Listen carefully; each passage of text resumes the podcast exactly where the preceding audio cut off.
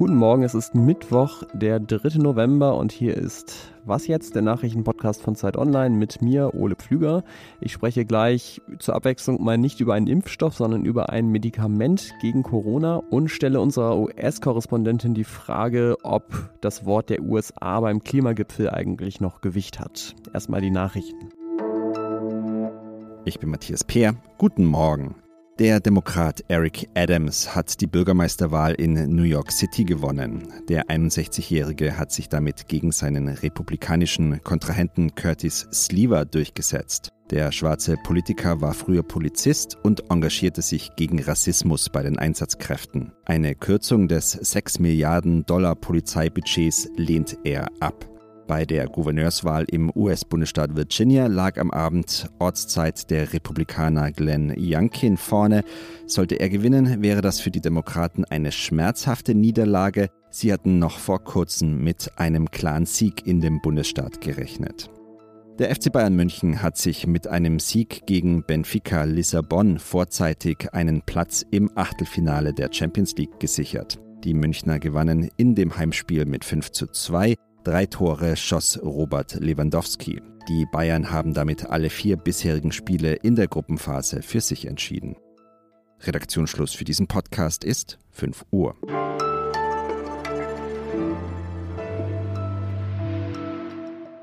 Noch immer stirbt jede vierte Patientin bzw. jeder vierte Patient, der mit Corona auf der Intensivstation landet. Und das liegt unter anderem daran, dass es nach wie vor keine wirklich effektiven Medikamente gegen Covid-19 gibt.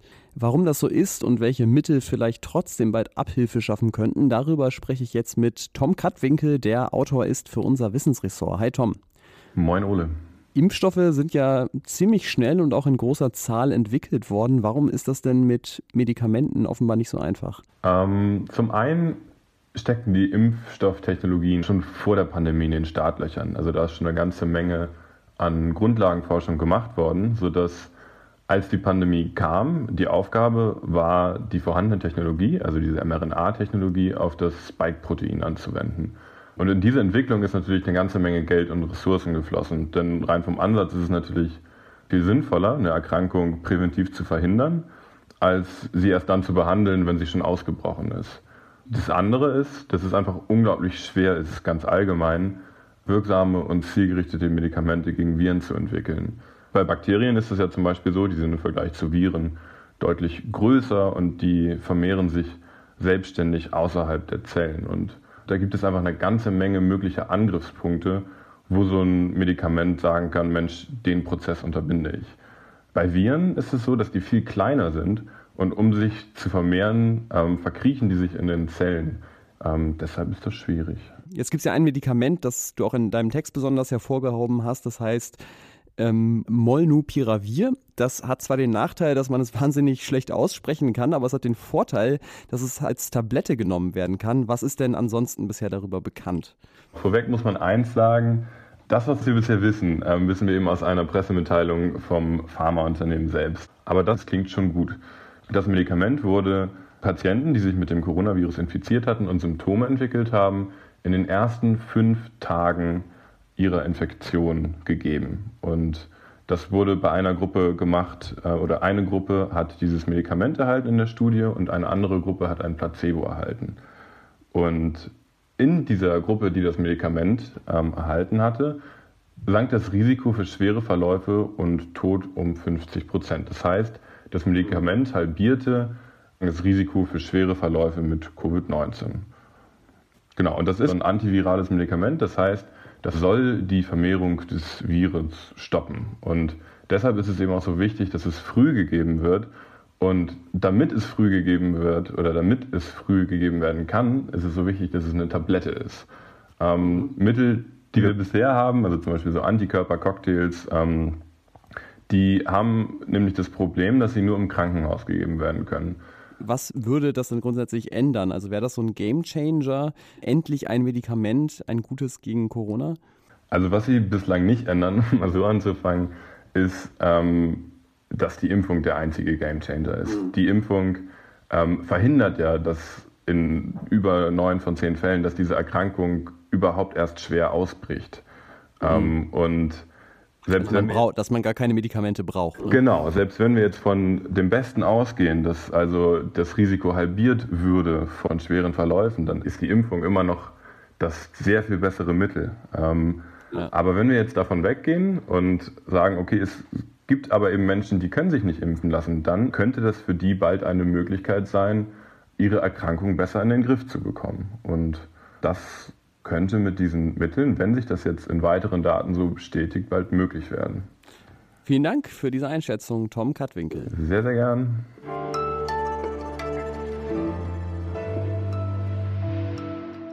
Und sonst so? Autofahrerinnen und Autofahrer in einem Ort nördlich von San Francisco haben am Wochenende die Polizei alarmiert, weil, und Sie ahnen es, in und sonst so geht es natürlich häufig um Tiere, weil ein Seeotter auf einer Straße rumgelaufen ist und äh, mehrfach fast von Autos überfahren wurde. Tatsächlich wurde dann aber festgestellt, es war gar kein Seeotter, sondern eine Babyrobbe, ein sogenannter Seebär, noch genauer gesagt eine Ohrenrobbe. Und bei den Kollegen von der Süddeutschen Zeitung, die auch über diesen Fall berichtet haben, steht der schöne Satz, von Seehunden unterscheiden sich Seebären durch ihr besonders dickes Fell. Und ich glaube, das braucht man auch im Verkehr amerikanischer Metropolen.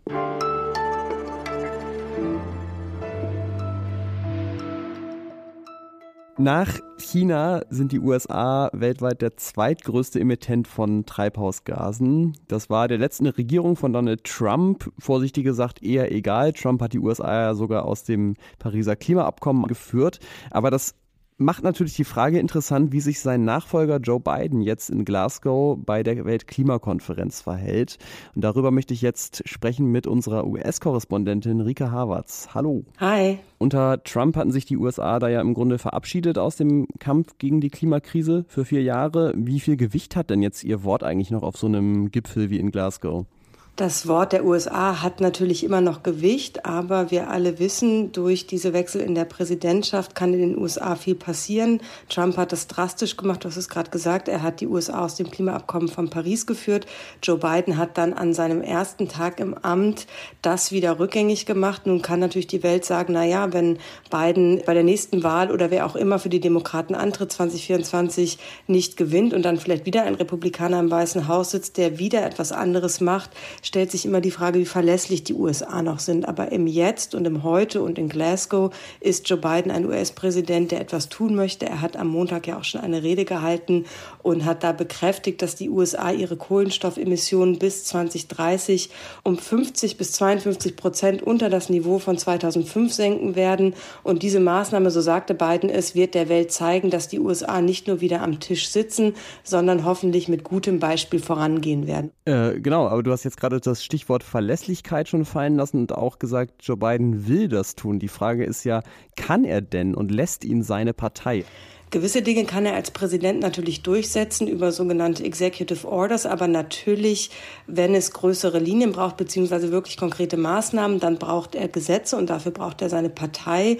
Und da hat er gerade innenpolitisch Probleme. Er möchte ja sehr viel für den Klimaschutz tun, sowohl in seinem Infrastrukturpaket als auch in einer sehr umfassenden Sozialagenda. Und beide Gesetze hängen gerade im Kongress fest, weil die Demokraten darüber zerstritten sind, wofür wie viel Geld ausgegeben werden soll. Joe Biden braucht aber diese Gesetze, um dann auch wirklich Wort halten zu können, auch auf internationaler Bühne und zu sagen, hey, hier wir die USA, wir liefern auch. Und deswegen ist es für ihn sehr, sehr wichtig, wenn er jetzt aus Glasgow zurückkehrt, dass er auch wirklich äh, diese Gesetze durchbekommt und die USA dann auch eben zeigen, dass sie nicht nur reden, sondern auch etwas tun. Dann lass uns doch nochmal rauszoomen aus der amerikanischen Innenpolitik und Großdenken weltweit. Ich habe ja China am Anfang schon erwähnt und zwischen beiden Ländern hat sich ja, ja schon eine gewisse Rivalität um Macht und Geld äh, entwickelt. Meinst du, das kann so einen Gipfel wie in Glasgow behindern, wo es ja dann doch darum geht, gemeinsame Sache zu machen? Was Biden versucht, und das ist vielleicht gar keine so schlechte Strategie aus meiner Sicht, tatsächlich in eine Art Wettstreit zu treten mit China. Er hat das ja schon mehrfach gesagt, dass er da die Systemfrage stellen will, eben auch in Bezug auf Demokratien gegenüber anderen Staatsformen, aber auch in Bezug auf Klimawandel. Und so will er es eben auch in den USA verkaufen und sagen, das kann auch eine Chance für uns sein kann, weil wenn wir grüne Jobs schaffen, wenn wir da Wettbewerb zeigen, dann können wir eben wieder Weltmarktführer werden. Und das ist natürlich ein Triggerwort, was die Amerikaner gerne hören. Mhm. Und das ist aus meiner Sicht sowohl innenpolitisch als auch international nicht die schlechteste Strategie. Ja, ich glaube, sportlicher Ehrgeiz ist, äh, damit kann man viele Menschen auf jeden Fall hinter dem Ofen vorholen. Immer. Danke dir, Rike. Sehr gerne. Und wenn Sie den sportlichen Ehrgeiz haben, diese Woche alle Was jetzt folgen zu hören, dann ist heute 17 Uhr der Termin, den Sie sich merken sollten. Da erscheint nämlich unser Update am Nachmittag mit den neuesten Nachrichten des Tages. Danke fürs Zuhören in dieser Morgensendung, sagt an dieser Stelle Ole Pflüger.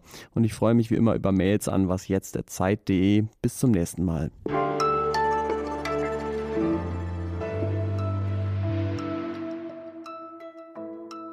Der Pharmakonzern Merck, ne? Genau, beziehungsweise in den USA und Kanada heißt der Merck. Und hier heißt er jetzt aber irgendwie MSD und Merck. In Europa ist ah. aber ein anderer als, ähm, also das ist irgendwie eine verstrickte Sache.